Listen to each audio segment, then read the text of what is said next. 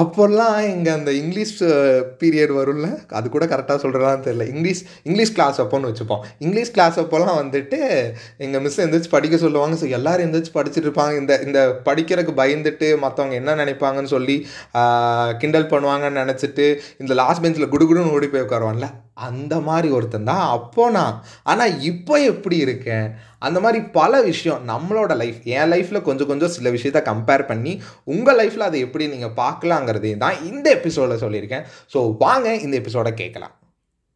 இந்த அப்போ இப்போ லைஃப்பில் செம்மையான எபிசோடாக இருக்கும் போது என் மனசுக்கு ரொம்ப பிடிச்ச எபிசோடாக இருக்கும். ஏன் அப்படின்னு பார்த்தீங்கன்னா சி அந்த அப்போ இல்லை அப்போ இருக்கிற பாலாஜி வந்துட்டு இந்த இண்டிபெண்டன்ஸ் டே அன்னைக்கெல்லாம் வந்துட்டு ஸ்கூலுக்கு போக மாட்டேன். எதுக்கு நம்மளாம் ஸ்கூலுக்கு போயிட்டு இந்த இப்போ இந்த எம்பிஏ லைஃப்பில் வந்துட்டு இந்த எம்பிஏ லைஃப்பை ஃபஸ்ட் சொல்லிடுறேன். ஃபஸ்ட்டு இந்த எம்பிஏ லைஃப் வந்துட்டு அப்போது வந்துட்டு நான் கிரைஸ்ட் யூனிவர்சிட்டி தான் படித்தாகணும்னு ஒத்த காலில் நின்றுட்டு இருந்தேன். ஆனால் இப்போ வந்துட்டு ரெட்ட காலில் கம்பீரமாக நின்று அந்த ஸ்டேஜில் ஏறி இங்கிலீஷில் பேசி அதுக்கப்புறம் வந்துட்டு எனக்கு தெரிஞ்ச என்னோட திறமைகளை வெளிப்படுத்துறதுக்கு இப்போ இருக்கக்கூடிய எம்பிஏ காலேஜ் வந்துட்டு எனக்கு ஒரு பெரிய பெரிய திறவுகோலாக இருக்குது. கதவை திறந்து போட்டு தம்பி இந்தாப்பா என்ன வாய்ப்பு வேணுமோ எடுத்துக்கப்பா அப்படின்லாம் சொல்லிட்டு இருக்காங்க.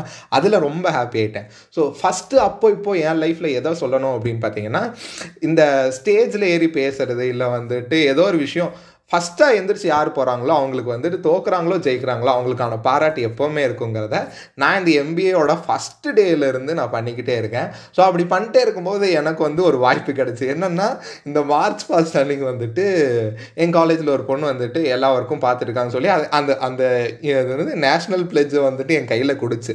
அது கொடுத்ததுக்கப்புறம் நீயே படிப்பா அப்படின்னு ஒரு சார் சொல்ல அதுக்கப்புறம் நான் மைக்கை வந்துட்டு இந்த வாட்டி கண்டு தட்டுறோம் தூக்குறோங்கிற அந்த தைரியத்தில் ஓஷோ அவர்களோட புக்ஸ் படித்ததுனால தான் நான் வருவேன்னு எப்போவுமே சொல்லுவேன். ஸோ ஓஷோ அவர்களோட தைரியம் என்ன சொல்லியிருக்குன்னா இந்த மாதிரி உனக்கு தெரியாத விஷயத்த நீ முயற்சி பண்ணும்போது உனக்குள்ள பயம் இருக்கும். அதை தாண்டி நீ என்ன அந்த விஷயத்தை எப்படி பண்ணுறேங்கிறதான் உனக்கு ஒரு தைரியம் கிடைக்கும். ஸோ தைரியம் கிடைக்கிறதுக்காகவே நாம் இங்கே பயத்தை வந்து நாம் தாண்டி வர வேண்டியதாக இருக்குது அந்த அன்னைக்கு நான் நேஷ்னல் பிளேஜ் எல்லோரும் நான் முன்னாடி கை நீட்ட ஃபஸ்ட்டெல்லாம் அப்போல்லாம் ஸ்கூலில் எனக்கு முன்னாடி ஒருத்தன் கை நீ கை நீட்டுவான். இன்றைக்கி வந்து எனக்கு எனக்கு முன்னாடி நூறு பேர் கை நீட்டிகிட்டு இருக்காங்க. ஸோ அந்த பிளெஜ் நீட்டும் போது எனக்கு அது செம்ம ஹாப்பியாக ஃபீல் ஆச்சு. அடுத்ததாக வந்து நான் லைஃப்பில் நான் நிறைய எழுதுவேன் கவிதை அந்த மாதிரிலாம் எழுதுவேன். ஆனால் எந்த ஒரு மேடையிலையும் அதை வெளிப்படுத்திக்கிட்டு இல்லை. இந்த வாட்டி வந்து நான் இந்த எம்பி வந்து என்னோட பாண்டிச்சேரி மென்டர்னால தான் வந்து உள்ளே போனேன்னே சொல்லலாம். லைக் அவங்க ஒரு பெரிய பேராகிராஃப் எம்பியோட ஃபஸ்ட் டே கொஞ்ச நாளுக்கு முன்னாடி அனுப்பிச்சிருந்தாங்க. ஸோ நீ எம்பிஏல என்ன பண்ணுறியோ இல்லையோ நான் நான் சொன்னது நீ பண்ணி ஆகணும்னு சொல்லி ஒரு டாஸ்க் மாதிரி கொடுத்துருக்காங்க. அப்படி கொடுத்ததுல மொதல் டாஸ்க் தான் வந்துட்டு இந்த இந்த கவிதையில் வந்துட்டு என்னை வெளிப்படுத்துறதுக்காக இண்டிபெண்டன்ஸ் டே அன்னைக்கு நாம் பெற வேண்டிய சுதந்திரம் அப்படின்னு சொல்லிட்டு ஒரு தலைப்பில் வந்துட்டு ஒரு கவிதை எழுதியிருந்தேன். அந்த கவிதை எழுதும் போதில் எனக்கே ஃபீல் ஆச்சு என்னடா பாலாஜி இந்த ஸ்கூல் லைஃப்லலாம் அப்போல்லாம் வந்துட்டு இந்த இங்கிலீஷில் படிக்க சொன்னாலோ இல்லை தமிழில் படிக்க சொன்னாலோ இந்த எப்படா பெல் அடிப்பாங்க. இந்த தாத்தா ஏன் இவ்வளோ லேட் பண்ணுறாருன்னு பயந்து பயந்து பின்னாடி போய் இன்றைக்கி பயமே இல்லாமல் முன்னாடி போய் நின்று எல்லாரையும் பார்த்து அந்த கவிதை சொன்னல best moment of my life அடுத்த விஷயம் வந்துட்டு இந்த அப்போ இப்போ லைஃப்பில் வந்துட்டு இந்த எம்பிஏ வந்து நம்ம நம்ம லைஃப்பில் நம்ம ஒன்று பிளான் பண்ணுவோம்ல. ஏஆர் ரஹ்மான் ரீசெண்டாக அவரோட இன்டர்வியூ சொல்லிப்பார். சி பிளான் பண்ணால் எல்லாமே கண்டிப்பாக சொதப்பு தான் செய்யும்.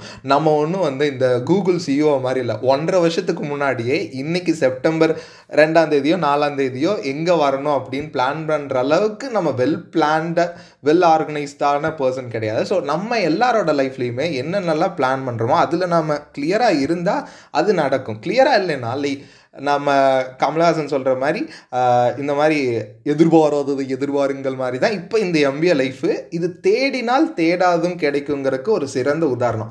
எனக்கு ஒரு சிஓ அட்வைஸ் தந்தது. நான் எப்போவுமே எல்லாருக்குமே சொ சொல்கிறது உண்டு. தேடினால் தேடாதும் கிடைக்கும். அதை உணர்ந்துட்டனால தான் சொல்கிறேன் ஏன்னா அப்போல்லாம் வந்துட்டு நான் அங்கே தான் படித்தாலும் நின்றுட்டு ரெண்டு வருஷத்தை ரெண்டு வருஷம் ஒரு வருஷம் ட்ராவல் பண்ணேன் ஒரு வருஷம் வந்துட்டு டாமினோஸில் ஒர்க் பண்ணேன். அதே மாதிரி அப்போ இல்லை அப்போ வந்து என் அப்பா காசில் செலவு பண்ணும்போது எனக்கெல்லாம் வந்துட்டு எந்த ஒரு கூச்சமே இல்லை. இப்போ என் என் காசில் ஒரு விஷயம் டிமார்ட்லேயோ இல்லை எங்கேயோ போய் விஷயம் எனக்கு எனக்கு அந்த இம்பல்சிவ் பையிங் சொல்லுவாங்க. எம்பிஏல உங்களுக்கு ஒரு கான்செப்ட் சொல்லி தருவாங்க.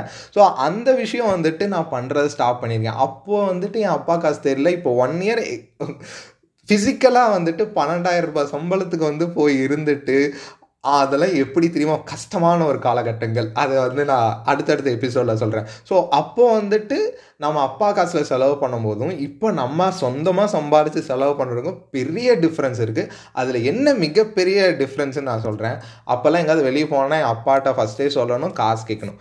இப்போல்லாம் நான் ஜஸ்ட் இன்ஃபார்ம் தான் பண்ணுறேன் நோட் தட் பாயிண்ட் உங்களோட காசு உங்கள் கிட்டே வரும்போது உங்களுக்கு ஒரு சுதந்திரம் கிடைக்கும் பாருங்க. அது வந்துட்டு யாராலையும் ஸ்டாப் பண்ண முடியாது. மேபி நீங்கள் ஒரு சேலரியேட்டாக இருந்தீங்கன்னா உங்கள் கம்பெனி ஸ்டாப் பண்ணலாம். லீவ் தர மாட்டேன்னு சொல்லி.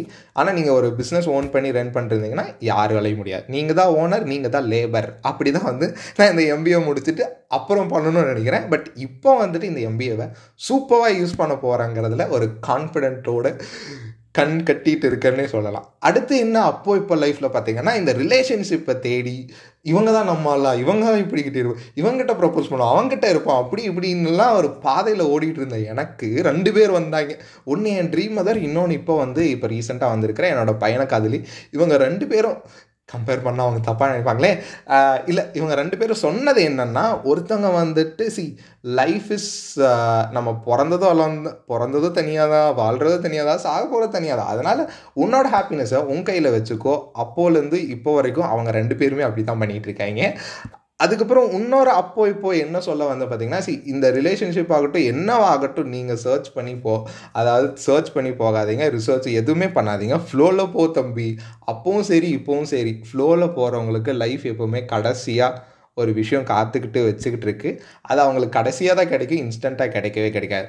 அதே மாதிரி நம்ம அப்போது இப்போது எதில் இன்ஸ்டண்ட்டாக இருக்கும் அப்படின்னு பார்த்தீங்கன்னா இந்த இன்ஸ்டண்ட்டாக யூஸ் பண்ணுற ட்ரக்ஸ் ஆகட்டும் இன்ஸ்டண்ட்டாக யூஸ் பண்ணுற விஷயங்களாகட்டும் இது எல்லாமே அப்போலேருந்து இப்போ வரைக்கும் யாருக்கு கொடுக்கப்படுதுங்கிற அந்த ஒரு பார்வை உங்களுக்கு வந்துச்சுன்னா நம்ம அதை பயன்படுத்தக்கூடாதுங்கிற ஒரு ஒரு ஒரு உணர்வு வந்து உங்களுக்கு வந்துடும் ஸோ எனக்கு வந்து அப்போலேருந்து இப்போ வரைக்கும் எனக்கு என் அப்பா சொன்னனால நான் வந்துட்டு இந்த ட்ரக்ஸ் சைடே போகிறதில்ல ஸோ நீங்கள் போயிருந்தீங்கன்னா ஒன்றே ஒன்று கம்பேர் பண்ணிக்கோங்க. அப்போது வந்து நீங்கள் இந்த ஒரு சாட் மாதிரி போட்டு எப்போல்லாம் நம்ம சிகரெட் அடிக்கிறோம் எதனால சிகரெட் அடிக்கிறோம் அப்படிங்கிற ரீசன்ஸை எழுதுகிற மாதிரி வச்சுக்கிட்டிங்கன்னா உங்களுக்கு அதை வந்து ஒரு ஆறு மாதம் கழித்து பார்த்தீங்கன்னா அப் ஆறு மாதத்துக்கு முன்னாடி அப்போது எப்படி இருந்துச்சு ஆறு மாதத்துக்கு அப்புறம் இப்போ எப்படி இருக்குது அது பேர் வந்து புல்லட் ஜேர்னலிங் அப்படின்னு சொல்லுவாங்க. என்னோட பாண்டிச்சேரி மென்டர் சொன்னது.